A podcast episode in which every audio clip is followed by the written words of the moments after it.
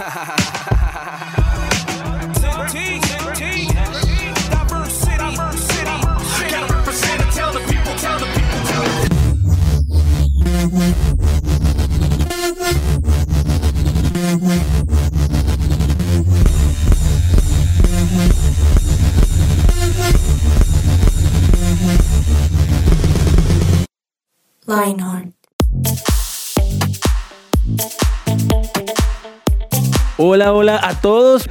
De me presento, Sebastián Melania, me acompaña Camila Mora. Estuvimos también el martes con ustedes hablando de un tema súper, súper eh, práctico para todos y que nos pega aún, aún más en este tiempo y es callando la voz de la bruja y el orgullo. Y estuvimos hablando un poco de que el orgullo es ese enemigo silencioso como la bruja blanca de Narnia que te lleva a a pensar que puedes tener algo mejor que los demás y no solo, bueno, más que mejor, como que puedes siempre ser superior sobre los demás y de que tu, vida se trata de mandar sobre otros y de ser importante y de tener seguidores. Pero nos dimos cuenta que no es tan así, ¿cierto, Cami? Así es, Sebas, qué alegría volver a compartir este espacio contigo y con todos ustedes. Y si el martes hablamos de un tema muy importante, muy chévere, la verdad, hablamos de Narnia, que es una película que sigo fielmente desde pequeñita y que hace pues poquito me sigue. pequeña. Sí, hace poquito, muy poquito. y que la verdad sigo viendo y me sigue gustando igual. Y también estuvimos dando algunas preguntas o algunos puntos de vista sobre el tema, como este con el que quiero que arranquemos nuestra discusión de esta tarde, y es, ¿tú crees que está mal defender nuestro punto de vista cuando tenemos la razón? No me refiero a ser groseros, pero a defender que tengas la razón. Yo creo que ahí es clave como lo que nos enseña la Biblia del discernimiento. Porque hay veces donde la, la conversación está chévere, está amena, tú puedes hablar de lo que piensas, nadie te está atacando y está bien. Pero hay momentos donde sí ya estás debatiendo con alguien que está grosero, que se puede como complicar un poco el debate. Siento que hay veces donde, como hablamos en ese episodio, es mejor callar. Ok. ¿Tú qué crees? Uy, sí, es que yo creo que, yo sí creo que depende mucho del caso. Ay, me escapo de la respuesta, no, pero lo que tú dices, como depende de en qué circunstancia estoy. Si mi objetivo de demostrar el punto de vista es demostrar que yo soy mejor o que yo sé más, es diferente a que de pronto de verdad yo quieres ayudar a la otra persona. No sé, a, no sé, les voy a dar un ejemplo. Eh, estamos en un viaje por carretera y mi papá quiere cruzar por la izquierda, pero yo sé que es por la derecha. Entonces defiendo el punto, papá, de verdad es por la derecha, hazme caso, por favor. Pero diferente a que me ponga a gritar o a decirle, pero es que ya te dije, es que yo no sé qué. Pero justamente vamos a hablar un poco de eso, ¿no? Como de esas Claro. pequeñas aristas, ya me puse un poquito académico, del orgullo. Y la idea es ya traer un concepto práctico y posicionarnos en momentos en nuestra vida que nos van a llevar a pensar, ¿realmente soy orgulloso? Y, yo les, y no- nosotros le hicimos una promesa a los que nos están escuchando y es que íbamos a traerles algunos ejemplos que, que conocemos, de personas famosas que conocemos, ¿sí o no? Así es, Sebas. Entonces, bueno, ya hablamos de Narnia, en esa ocasión pues nos eh, enfocamos en Edmond y en todo lo que él pasó con la bruja, lo que comenzó a tener en su corazón, que lo comenzó a llevar a creerse más que en sus hermanos y demás. Pero esta vez vamos a hablar hablarles de celebridades de Disney, Uy. que conocemos así vieja escuela como nosotros, que ya no somos tan jóvenes. Bueno, somos jóvenes, pero no adolescentes. Pero igual ustedes los conocen seguro, seguro. se Pero ustedes yo creo que sí los conocen porque igual todavía siguen sonando y la película de la actriz que vamos a hablar, esa la siguen transmitiendo un montón, la gente la sigue viendo como si la hubieran sacado ayer. Y creo que apenas diga el nombre, ustedes ya van a saber cuál película pro- protagonizó esta actriz y que es La Locura. A ver. Y esta actriz se llama Lizzie Lohan. Lindsay Lohan, sí. ¿A mí saben qué me pasó con ella? Yo duré como cinco años después de la película de Juego de Gemelas. Yo vivía pensando que ella tenía una hermana gemela. Yo creo que todos. Y me enteré que no, e- e- ella era la misma, ella grabó. Exacto, todos en algún momento pensamos que eran dos actrices y luego nos dimos cuenta que era la misma actriz y uno decía, wow, o sea, esta película pues fue grabada hace mucho tiempo y ya Tremendo pudieron nivel. hacer que uno jurara que eran dos actrices. Total, total. También ella tiene otra de Disney que es Herbie a toda marcha. ¿Se la has visto? Ay, sí, la del carrito. El carro parlante y también eh, hay otra, se me olvidó. Ah, Viernes de Locos. Viernes de locos también. Yo creo que muy chistoso. Uno también hacía esa edad cuando vio esa película, como, ¿será que yo puedo, puedo cambiar con mi mamá? O sea, sería- sería en algún momento no, no, no, no se te creó como esa fantasía, pues no fantasía o como deseo, sueño, en algún momento cambiar el cuerpo con alguien.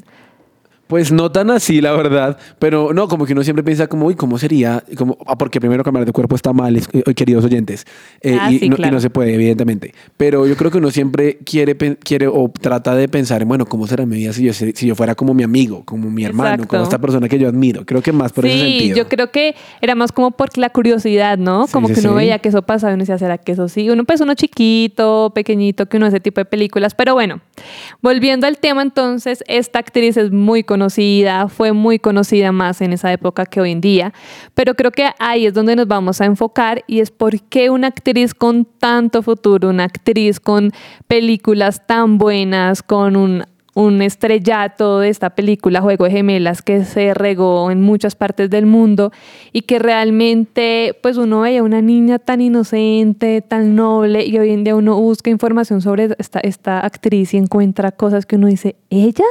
La de Juego de. Gemelas.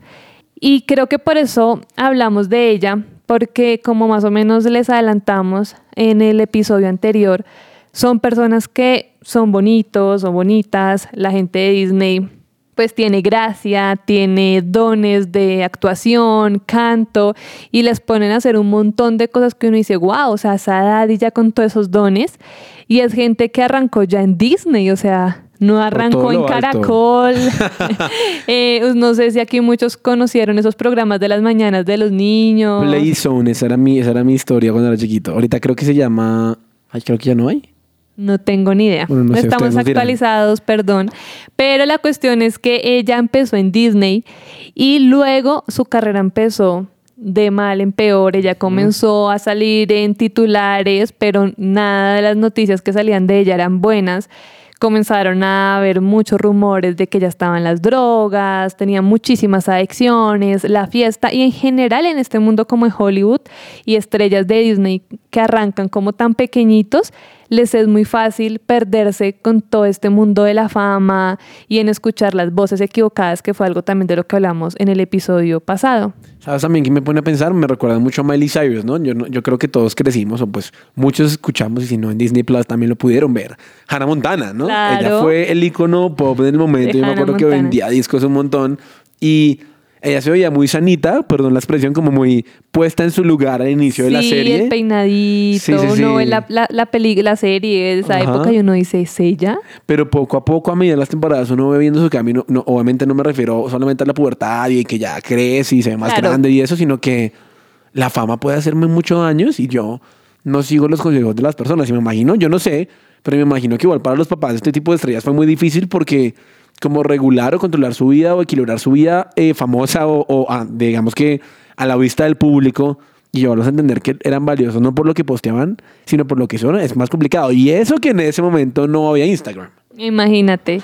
Y eso, exacto. Y creo que estas celebridades, pues de pronto ustedes dirán, pero yo cómo voy a comparar con una celebridad de estas, sí, pero muchas veces a lo que queremos es que esta gente en teoría lo tenían todo, tenían un futuro, tenían pues ya ingresos económicos a tan corta edad.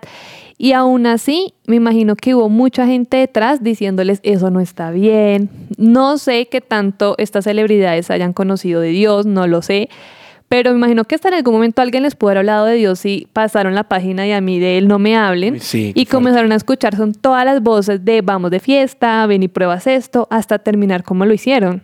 Total, total. Hay otro que es Zac Efron, ¿no? El tan famoso protagonista de lo que yo hablé hace dos días en el, en el episodio del martes, el protagonista de High School Musical, ¿no? Él también, digamos que ya estaba ahorita un poquito más equilibrado, pero él también vivió su época complicada porque, y creo que el común denominador en todos estos eh, cambios, primero es que no conocían a Dios. Algunos eh, artistas, digamos que, o famosos, en su historia cuentan que eran cristianos de chiquitos, pero que después nada que ver, pero vivieron una vida bastante desordenada y algunos a mal o, o- o- o para mal o para bien, me refiero, o sea, algunos muy graves y otros no tan graves, en- entre comillas, tuvieron que vivir las consecuencias de sus actos. Exacto. Y yo creo que aquí cabe hablar ya de por qué escogimos a estas personas y es que el orgullo. Creo que los que pudieron escuchar el episodio y si no, pues los invitamos a que lo escuchen. Dani nos habló un poquito de cuando la gente comienza a decirte, no, es que tú eres lo máximo, es que tú cantas súper bien, es que tú tienes lo uno, Dani Reyes. Y lo que pasa es que muchas veces esa gente comienza a escuchar eso y su ego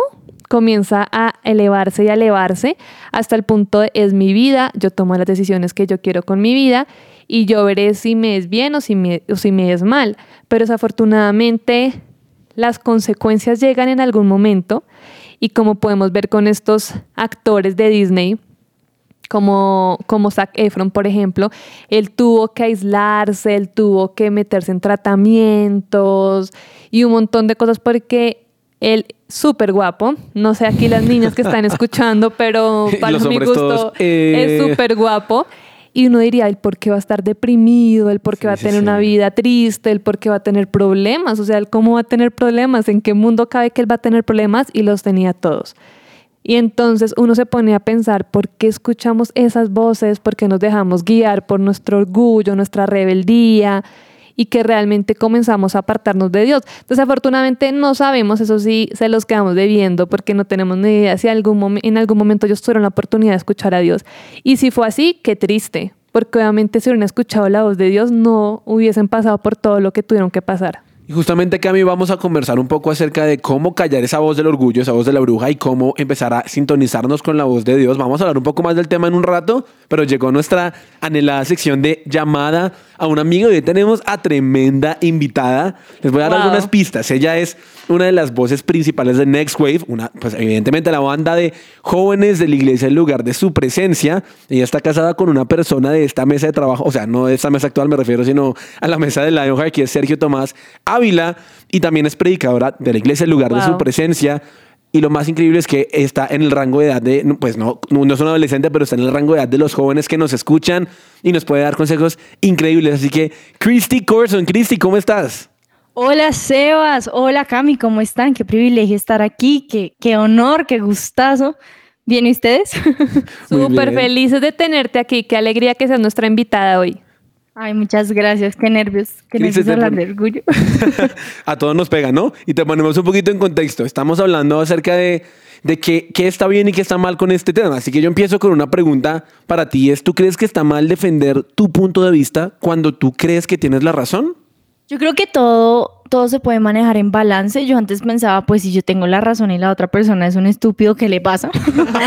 pero, pero como que Dios ha estado hablando en mi vida y la verdad, si yo le soy honesta, yo me he dado cuenta que no siempre tengo la razón. Yo creo que sí, pero no es cierto. Wow. Entonces yo creo que hay un punto en el cual uno tiene que empezar a aprender de la gente, uno tiene que empezar a oír, uno tiene que empezar a escucharlos y eso es completamente válido. No solamente eso es bueno, sino que también hay gente que no vale la pena discutir. Total. Entonces, por ejemplo, yo conozco más de una persona que están enranchados en su punto y saben que o creen que tienen la razón y la verdad, si yo me bajo a donde ellos están, puedo hacer lo mismo, pero cuando ya uno empieza a aprender como, ay, como a no buscar pelea por cualquier cosa, uno, uno empieza a pensar de forma diferente. Wow, tremendo. Y yo creo que ahí lo que dices mm, se ajusta muy bien a la siguiente pregunta y es, ¿por qué tendríamos que pedirle perdón a alguien si esa persona fue la que sí se equivocó? Pues yo creo que la verdad lo que tú dices es, es, es tremendo porque uno tiene que aprender a, o sea, yo no pido perdón porque me haya equivocado, ¿no? Yo pido perdón para restituirme con una persona. Wow. Entonces yo creo que a veces uno tiene que atragarse un trizo de orgullo y pensar, ¿vale más la pena una gran pelea con esta persona o yo tener la razón o amistarnos? Muchas veces la, la amistación, o pues no, esa no es una palabra, pero la reconciliación, esa palabra sí, la reconciliación es más importante que, que mi orgullo. Y yo sí creo que uno tiene que aprender a pedir perdón, así tenga la culpa o no. En mi caso, a mí siempre me enseñaron que si a mí me piden perdón, yo también tengo que pedir perdón porque algo tuve que haber hecho mal. Uno no siempre tiene la razón. Wow. Wow, Cris, yo tengo una pregunta de dos partes para ti. La primera es, siendo completamente sincera, de 1 a 10, ¿qué tan orgullosa eres hoy? Uy, uy, no sé. Pues la verdad, sí, si me preguntabas esto hace un año, yo te habría dicho como, no, cero, yo no tengo problemas de orgullo. Pero. Dios ha estado trabajando mucho en mi orgullo en este tiempo. y, y algo que aprendí es que soy muy orgullosa, pero yo creo que podría decir que yo soy como un 7, un 8 de orgullo, pero estoy trabajando para bajarlo. Creo que esa sería mi respuesta. Uy, tremendo. Y entonces, ¿cómo te diste cuenta que eras orgullosa? Porque ahí, el problema con el orgullo es que es como el enemigo silencioso de cuando, cuando uno tiene chucha y uno no huele, pero que los demás lo huelen. Literal. Tal pues cual. la verdad, eh, a, mí me, a mí me habló mi líder, Ok. Adri, Adri Olaya, y Adri me dijo como, oye, eh, estás teniendo problemas de orgullo, este es tu problema, y de hecho lo hizo de una forma súper confrontante, y es que me puso un, un versículo bíblico Wow. y me dijo como, léelo, y ese eres tú, y yo fui toda... Ouch. Entonces fue como, sí, fue un cascarrón, entonces la verdad me tocó así y después ir trabajándolo con Dios, como que yo obviamente le pataleé a mi líder, yo dije como no, mi líder no tiene la razón, ¿qué le pasa? Pero después cuando lo hablé con Dios, Dios dijo como, "Mm, creo que sí, amiga, y yo, ay no, qué vergüenza. Wow. Y ahí me parece súper que tú pediste ayuda y te aconsejaron y te pudieron decir como, bueno, Cristi, tienes que trabajar en esto. Pero ¿qué pasa si yo no quiero pedir ayuda? Y quiero ahí seguir orgullosa y creo que yo tengo la posibilidad de, de resolver esas cosas sola. La Biblia dice algo increíble y es que antes de la caída está el orgullo. Entonces, Wow. si tú no quieres buscar ayuda o si tú crees que tú eres más allá de, de otros o crees que no necesitas el consejo de otros, pues quiero decirte que estás pronto a caer, quiero decirte que estás pronto a ser herido y la verdad el que va a quedar mal, el que va a quedar en ridículo eres tú. Cristi, ¿qué pasa si yo ya por mi orgullo me metí en problemas, sea con mi mamá, con mi papá, con algún amigo, con mi líder, con cualquier autoridad, y de verdad hice algo muy malo? ¿Qué pasa? Porque evidentemente la Biblia nos cuenta que el orgullo es algo que Dios toma, toma muy en serio. ¿Cómo puedo darme cuenta de, de ese error y, digamos que, hacer un giro de 180 grados e irme por la humildad? ¿Tú qué consejo nos darías? Yo creo que lo primero es bajar la cabeza, lo que me estaban preguntando. Uno a veces tiene que como que comerse su orgullo y decir como no, pues sí, la embarré. Y, y ser frentero. Yo muchas veces he tenido que acercarme a la gente a decirle como, oye, discúlpame, yo me equivoqué, tú tenías la razón. Y eso, en eso está la grandeza. Yo creo que alguien que logra encontrar la madurez es alguien que aprende a decir, oye, yo me equivoqué, tú tienes la razón. Y eso no está mal. Tenemos una idea en esta sociedad de que si nosotros admitimos una falta o admitimos un error, somos los débiles, pero así no es. Nos está mostrando que somos grandes, nos ayuda a crecer. Entonces yo creo que el primer paso es admitir que uno cometió una falta, un error, pedir perdón, obviamente, pero también yo creo que hay que pedir, hay también que entender que puede que la persona no quiera la restitución. Yo he conocido a más de una persona que he herido con mi orgullo y que no han querido restituir la relación conmigo y pues la verdad, pues ya que ella la embarré, pero toca, toca aprender a que eso no ocurra. Wow, wow. Por último, Cristian, antes de ir a un pequeño juego contigo, quisiéramos que nos dieras tu perspectiva de qué pasa si yo no estoy en lo orgulloso, digamos, por así decirlo, sino que yo me enfrento con un papá, una mamá, un profesor o algún compañero que de verdad, o sea, flota en orgullo. ¿Cómo puedo hacer yo para, no sé si hacerle saber que está mal o, o para traba- tratar con esa persona y estar en paz? Uy, no sé. Uy, eso es muy duro. Yo la verdad Sí. te voy a ser honesta. eh, Me parece chistosa esta, esta entrevista porque yo estoy trabajando ahorita en una prédica de orgullo. Wow. ¿Qué tal esto? Pero la verdad, yo creo que a la persona orgullosa es muy difícil decirle que es orgullosa. O sea, la verdad, ahí yo admiro mucho a mi líder porque me lo pudo decir, pero yo creo que yo, yo lo que haría es orar por la persona o hacerle una prédica, que es lo que voy a hacer. Y mandársela a escuchar por YouTube. Ahí la indirecta.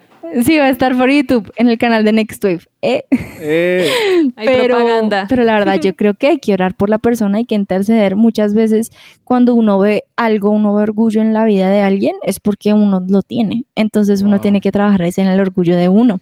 Entonces, yo creo que orar, interceder, y si se da el momento, si se da la oportunidad, si ustedes sienten de parte de Dios hablar con la persona, pues háganle. Pero si no sienten de parte de Dios, no vayan a hacer ese oso porque van a quedar mal, van a quedar en ridículo. Sí, total. Y yo creo que lo que tú decías se puede dañar una relación, una amistación. Una amistación, así es. Sí, se puede dañar cuando uno no siente que Dios le está dando la autoridad de decirle a alguien como, oye, tú eres orgulloso. Y yo creo que es que a cualquiera, no, no cualquier persona le puede decir a uno, oye, estás siendo orgullosa. Total. Orgulloso. Cero. Y ya que pasamos la parte seria, Cristi, gracias por acompañarnos en esta parte, pero ahora vamos con un juego contigo. ¿Preparada? Ay, qué nervios, pero sí, dale, dale. Listo, es un juego un poco parecido al que hicimos eh, hace dos días con Dani Reyes, que fue, eh, digamos que 100 preguntas en 5 minutos. Esta vez no te vamos a poner en esas, pero tenemos dos minutos, Cristi, para que tú respondas unas preguntas, pero el reto es que no puedes pensar para responder. Tienes que, tienes que responder lo primero que se te venga a la cabeza. ¿Listo? Rayos, a mí siempre que me ponen a hacer esto se me borra la cabeza y soy toda... Te bloqueas. Amén. Sí, soy toda... No pienses, soy toda... Es que no estoy pensando, pero nada sale. Vamos a ver cómo nos va con esta. Cami, tú me ayudas contando, ¿listo? Dale. Entonces, empezamos en 3, 2, Dos, 1. Si estuvieras en una cárcel, ¿cuál sería tu alias? Uy, no sé. Sneaks. Listo, si participaras en un concurso de belleza, ¿qué color de vestido te pondrías? Rojo. ¿Cómo pesas a un elefante sin una báscula? ¿Qué? No sé. ¿Flaco? Ok. Sí, si, tuvieras, si tuvieras un mono bebé de mascota, ¿qué nombre le pondrías? Niquito. ¿A quién escogerías para irte a una isla desierta? A mi esposo. ¿Qué crees que almorzó el presidente de Francia hoy? No sé, un croissant. ¿Cuántos correos sin leer hay en tu bandeja de email? Uy, en este momento, uno. Uy. Wow. Si tuvieras que escoger entre volar y ser invisible, ¿qué escogerías? Volar. ¿Cuánto crees que mide la jirafa más alta del mundo? 400 metros, yo qué sé. ¿De dónde viene la expresión ¿seré yo maestro? Ay, no sé. ¿Del chavo? Digamos. ¿De qué color crees que es el interior de la garganta de un mamut? Verde. ¿Quién es la persona que más admiras en el mundo? Mis papás y mi esposo. Si te robaran y te dieran a escoger entre el celular y la billetera, ¿cuál escogerías? El celular. La billetera no hay nada. ¿Iron Man o Capitán América? Capitán América. ¿De qué te arrepientes? Ush. No sé. Ah, de, de haberme engordado en estas vacaciones. ¿Cuál ha sido la peor película que has visto? La peor. Ay, no me sé el nombre. Está en Netflix, pero ahí está. No sé cuál es. Una bien mala esas de Netflix. Describe tu personalidad en tres palabras. Excéntrica, enojada, pero trabajando en eso y mm, chistosa. ¿Cuál es el chiste más gracioso que te sabes? Ah, no me sé ninguno. Eh, que, eh, que había un chiste tan malo, tan malo, tan malo que le pegaba a los chistes chiquitos. Ay, no estuvo tan malo. Listo, ¿cuántas tuvimos, Cami? ¿No hiciste la cuenta? No todas. Todas, pero ¿cuántas Solo, fueron? solo una no, no la contestó. Bueno, muy bien, Cristi. Gracias por participar con nosotros y de verdad, súper importantes los consejos que nos diste. Ya saben, los oyentes pueden escuchar pronto esta prédica acerca del orgullo en el canal de Next Wave. Chao, chao, Cristi. So, Chao, chao, Cristi, Seba, chao, gracias. Cami. Y qué chistoso esto, ¿no? Pero justamente nos lleva a pensar, no solamente lo que nos dice Cristi, sino retomando un poco lo que tú nos comentabas, Cami, acerca de las historias de las estrellas de Disney, que la, la pasaron mal por no escuchar los consejos de las personas a su alrededor, tuvieron grandes consecuencias. Y esto a mí me lleva a pensar algo y es, quiero que también tú me lo respondas, Cami, ¿será que a mí me ha pasado que no sé escuchar? Me estás preguntando. A ti, ¿a ti te ha pasado que no sabes Sí, escuchar? total, muchas veces. Yo creo que, y eso, uno tiene que aprender a saber escuchar. No sé si les ha Sí. pasado. Hay, hay varios momentos, momentos donde te están hablando y tú estás en una nube, donde estás ah, como diciendo como si te estoy poniendo atención, pero de un momento a otro como que te hacen otra pregunta y dices, no tengo ni idea de qué me estaba hablando. Uy, sí, esa es y lo otro es que muchas veces también como, por ejemplo, en el tema de hoy del orgullo, que uno como que no quiere escuchar. O sea, no es que yo no lo quiero escuchar o no la quiero escuchar porque es que yo sé que mm, lo que me digan no es importante y no va a poder tener mayor razón, porque el que tiene la razón en este caso es uno. Uy, tienes razón. A mí siempre yo pienso en esto y, se me vienen a la cabeza dos cosas. Una, que creo que a muchos nos ha pasado, es cuando estamos en el, en el colegio o en un lugar y algún amigo nos dice, hey, ¿te ayudo con esto? Algo que estamos haciendo que pronto es difícil y uno en su orgullo dice, no, no, no, yo puedo solo, pero seguro está difícil. Sí, sí, sí, yo puedo solo. Y terminó rompiendo algo, termina haciendo algo mal, ¿no? Esa es una. Y la otra es la, es la típica de la mamá que uno le dice, pero no haga eso, mi hijo. Y uno, ay, no, mamá, yo ya soy grande, yo ya puedo. ¿Cuál que soy grande? Dos minutos después, mami, ¿me ayudas, por favor? Entonces, hay, acá hay algo que a mí me llama mucho la atención y me lleva a pensar, ¿será que a veces escuchamos más nuestros propios consejos que los consejos de los demás? Sí, yo creo que eso nos suele pasar muchísimo. Y uno a veces, por ejemplo, a mí me voy a volver a abrir mi corazón. A mí me pasa que uno a veces como por ser cristiano, siente que alguien que no es cristiano a veces no va a tener los consejos que tú no necesitas escuchar. Entonces, Sí. como no, tú no sabes de esto, tú no podrías aconsejarme algo. Y muchas veces me he sorprendido porque cuando he escuchado a gente que de pronto quiere ayudarme y yo al principio no quería como dejarme ayudar, pero me permito ese espacio, hay cosas que me sorprenden, o sea, realmente terminan con argumentos o consejos que realmente uno dice, Dios, tú hablas también a través a veces de gente que no, uno menos espera que vas a hablar, entonces creo que eso también suele pasar mucho. Y es que debe ser muy incómodo escuchar los sonidos de uno solo, ¿no? Como de su propio cuerpo. Hay, justamente ahí hay una enfermedad, pues una condición, no sé si la han escuchado, queridos oyentes, se llama tinnitus. ¿Has escuchado eso, Cami? No, ni idea. Imagínate que este es el síndrome que te hace escuchar zumbidos constantes en tus oídos.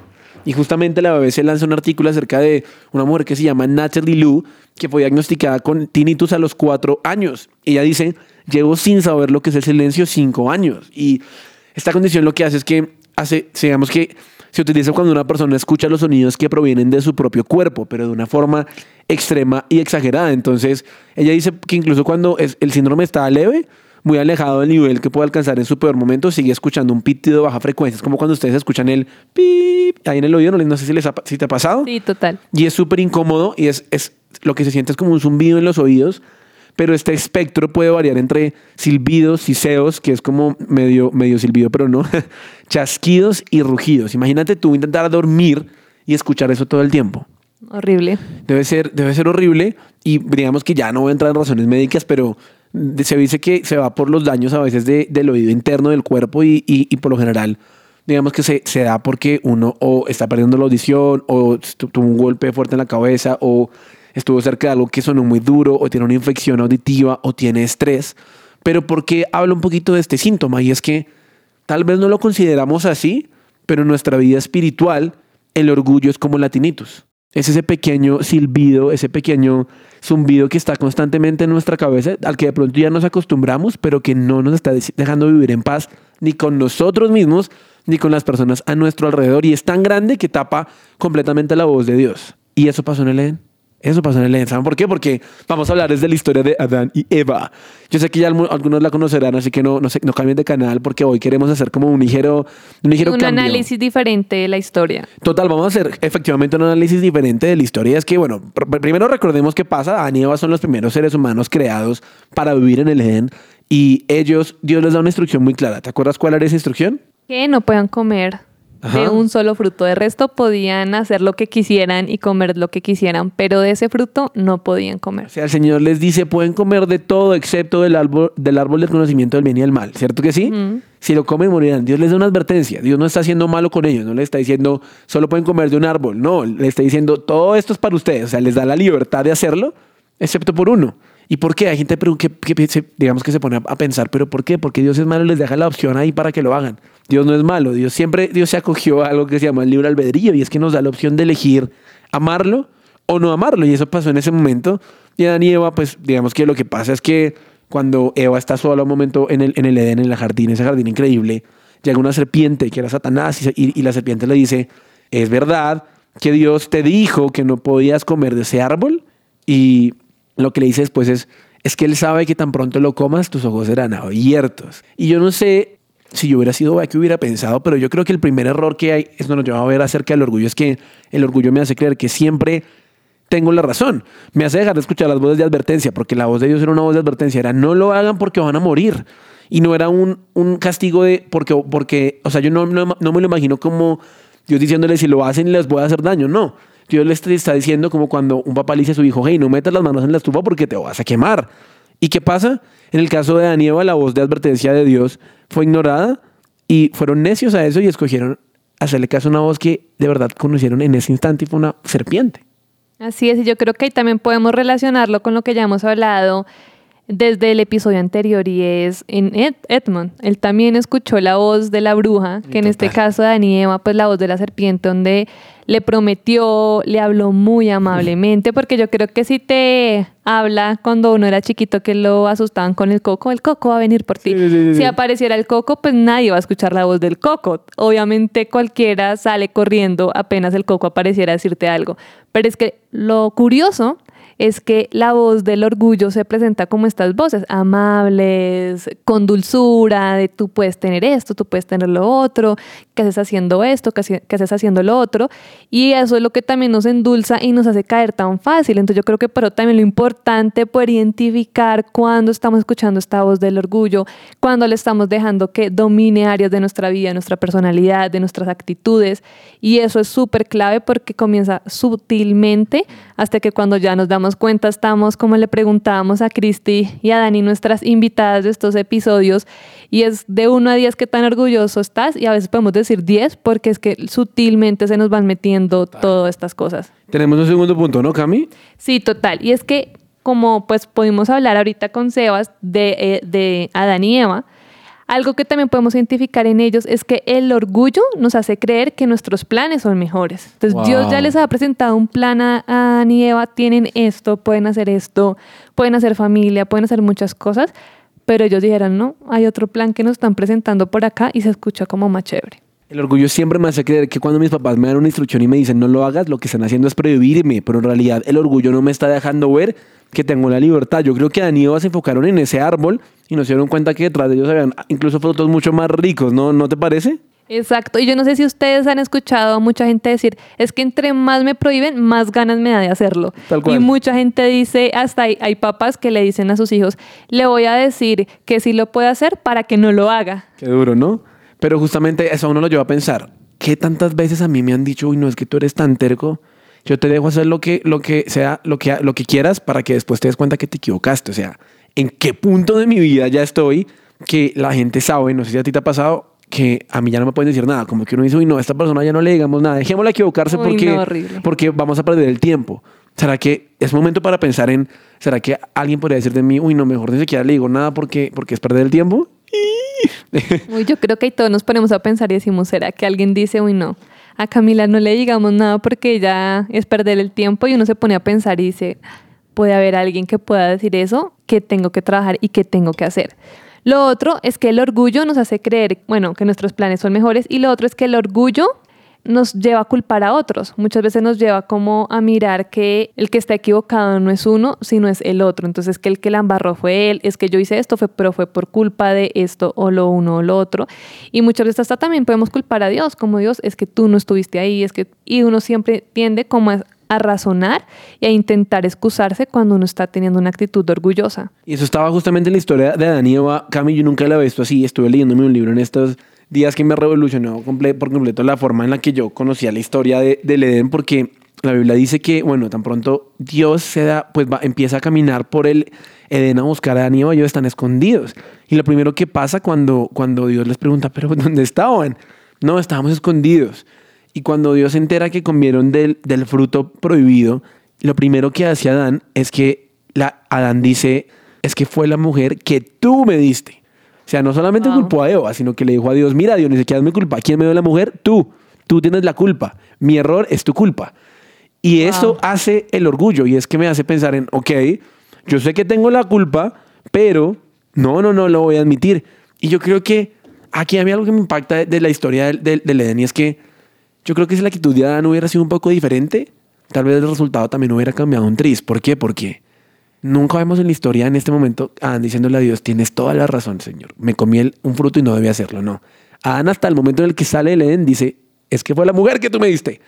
Y sin darnos cuenta, el orgullo nos está cegando. Y eso nos lleva también al cuarto punto que aprendemos de esta historia y es que ah, el orgullo me hace quedarme solo.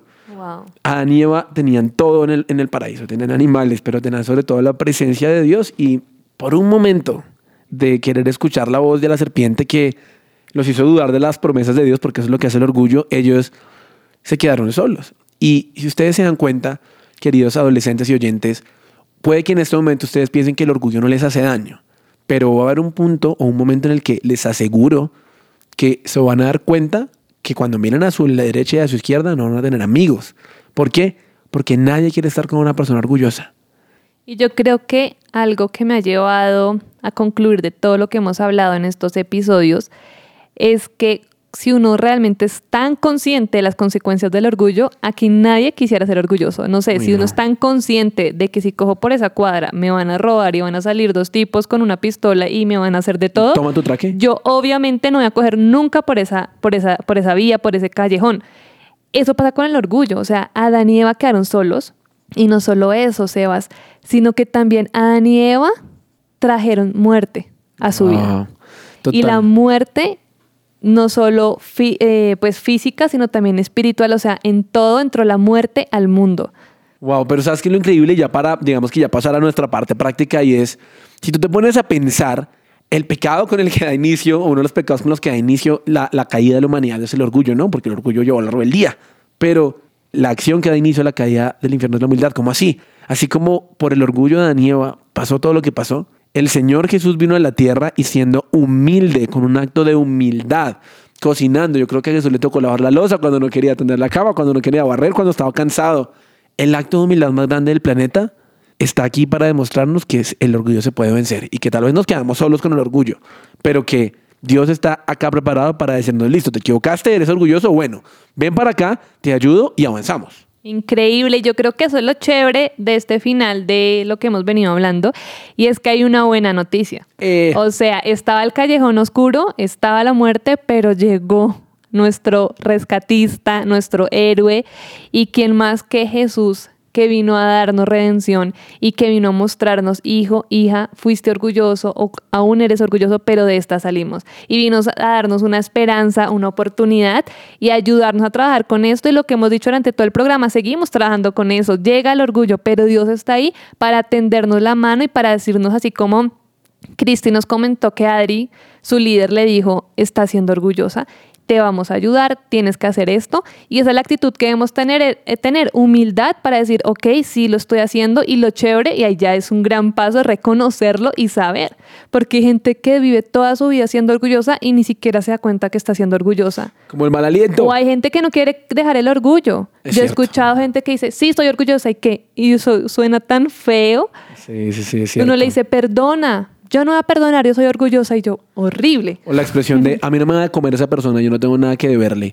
Eso se ve horrible. Pero Cami, ¿qué te parece si ya, para empezar a cerrar, pues pensemos, bueno, ya sé que es el orgullo, ya sé que el orgullo es malo, pero ¿qué tips podemos dar para que, aunque esto vaya a ser una lucha constante en nuestra vida, podamos vencer el orgullo diariamente? ¿Te parece si nos turnamos y los damos? Dale, si quieres arranca. Listo, número uno.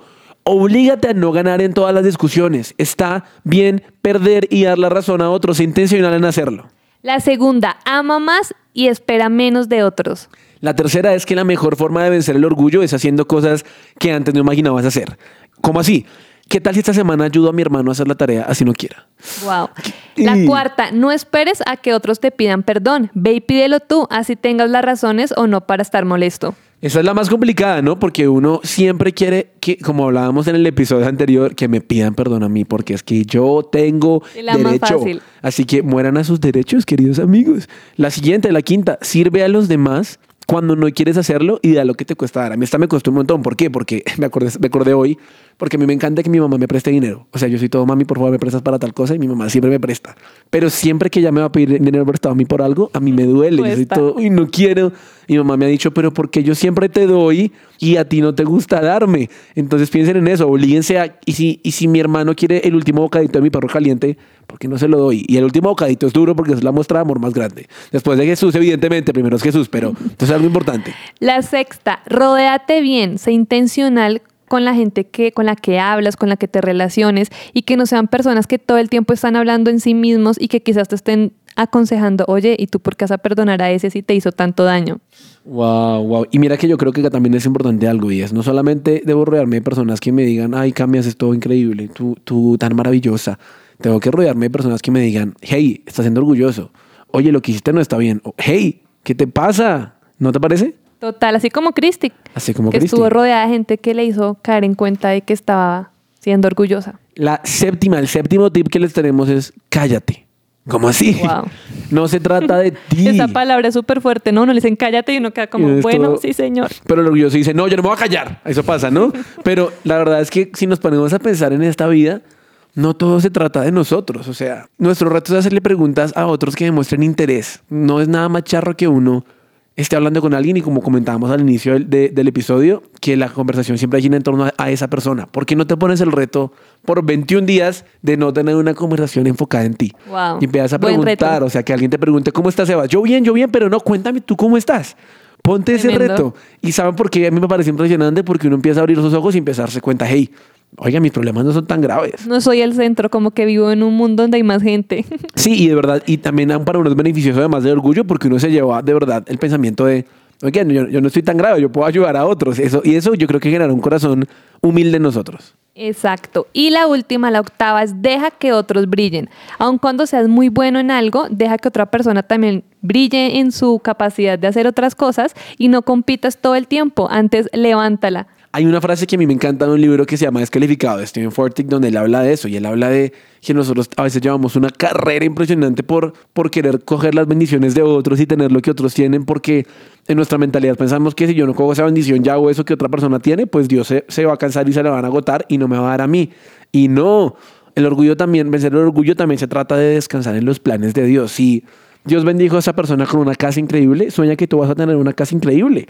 Si Dios le dio a esa persona la oportunidad de resaltar en lo que hace y ser buena, tú no te preocupes, en algún momento tú vas a tener la oportunidad de resaltar y de ser bueno. Así es, Sebas, increíble. Y Cami, ¿qué te llevas de, de estos dos episodios que, en los que hemos venido hablando de derrotar a la bruja? ¿Tú qué crees que hay que hacer? Bueno, la verdad me llevo los tips, todo lo que hablamos tanto en este episodio como en el anterior, para poder identificar si estoy siendo orgullosa y no. Y sin duda, obviamente, la respuesta es sí, hay orgullo, pero lo que me llevo es trabajar. O sea, realmente la parte práctica que voy a hacer, cómo lo voy a hacer, me parece muy chévere los retos que ahorita les comentamos a nuestros oyentes y que también, obviamente, no los tomamos nosotros para ponerlos en práctica durante estos próximos días. Yo creo que, y para cerrar la historia de Narnia, Aslan rescata a Edmund, pero la bruja llega a decirle a Edmund o a, Aslan que Edmund le pertenece. ¿Por qué? Porque el orgullo siempre me va a cobrar, me va, va a hacer una cuenta de cobro. ¿Y qué hace Aslan? Aslan dice, no, yo voy a morir por él. Y eso hizo Jesús. Y hoy tú sabes que eres orgulloso. Primero, admítelo. Y segundo, no te des palo. Admite tu error, pero acércate a ese Dios que en la cruz del Calvario derramó su sangre como el mayor acto de humildad. Él no tenía que hacerlo, o sea, solamente eh, Jesús pudo haber, pudo haber simplemente, entre comillas, derramado su sangre, pero Jesús hizo el triple, o sea, aguantó latigazos, aguantó golpes, aguantó humillación, aguantó burla, para que tú y yo entendiéramos que la humildad es la que nos abre la puerta a una relación con Dios real y viva. Así que gracias por escucharnos, de verdad fue una muy buena semana, ¿no, Cami? Fue increíble y la verdad, como tú lo decías, hay buenas noticias, podemos trabajar con el orgullo y lo más importante, que no estamos solos, Jesús nos ayuda. Total, Yo creo que eso es la mejor noticia de todas. Y ustedes, queridos oyentes, no se les puede olvidar que el lunes, martes y jueves tenemos esta nueva temporada de Lionheart. Si les han encantado estos temas de 180 grados, no se imaginan los que vienen, pero los lunes también no saben lo que se pierden si no están escuchando, redimiendo el reggaetón. Eso fue todo por hoy, pero nos escuchamos en un siguiente episodio de Lionheart. Gracias por escucharnos, por aguantarnos durante este tiempo, pero que la verdad se pasó volando. Adiós, adiós. Chao, chao.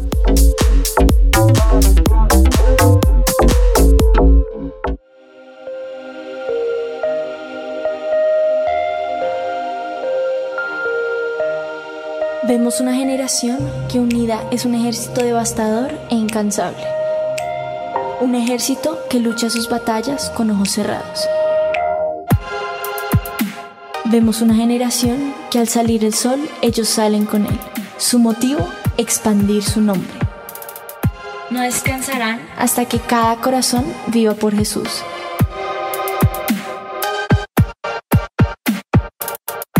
Vemos una generación cuya pasión y santidad quema los ojos de quienes los miran.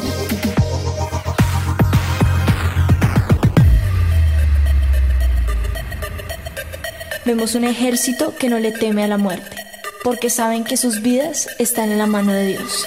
Nuestra meta es ser una generación invisible, donde se pueda reflejar a Dios.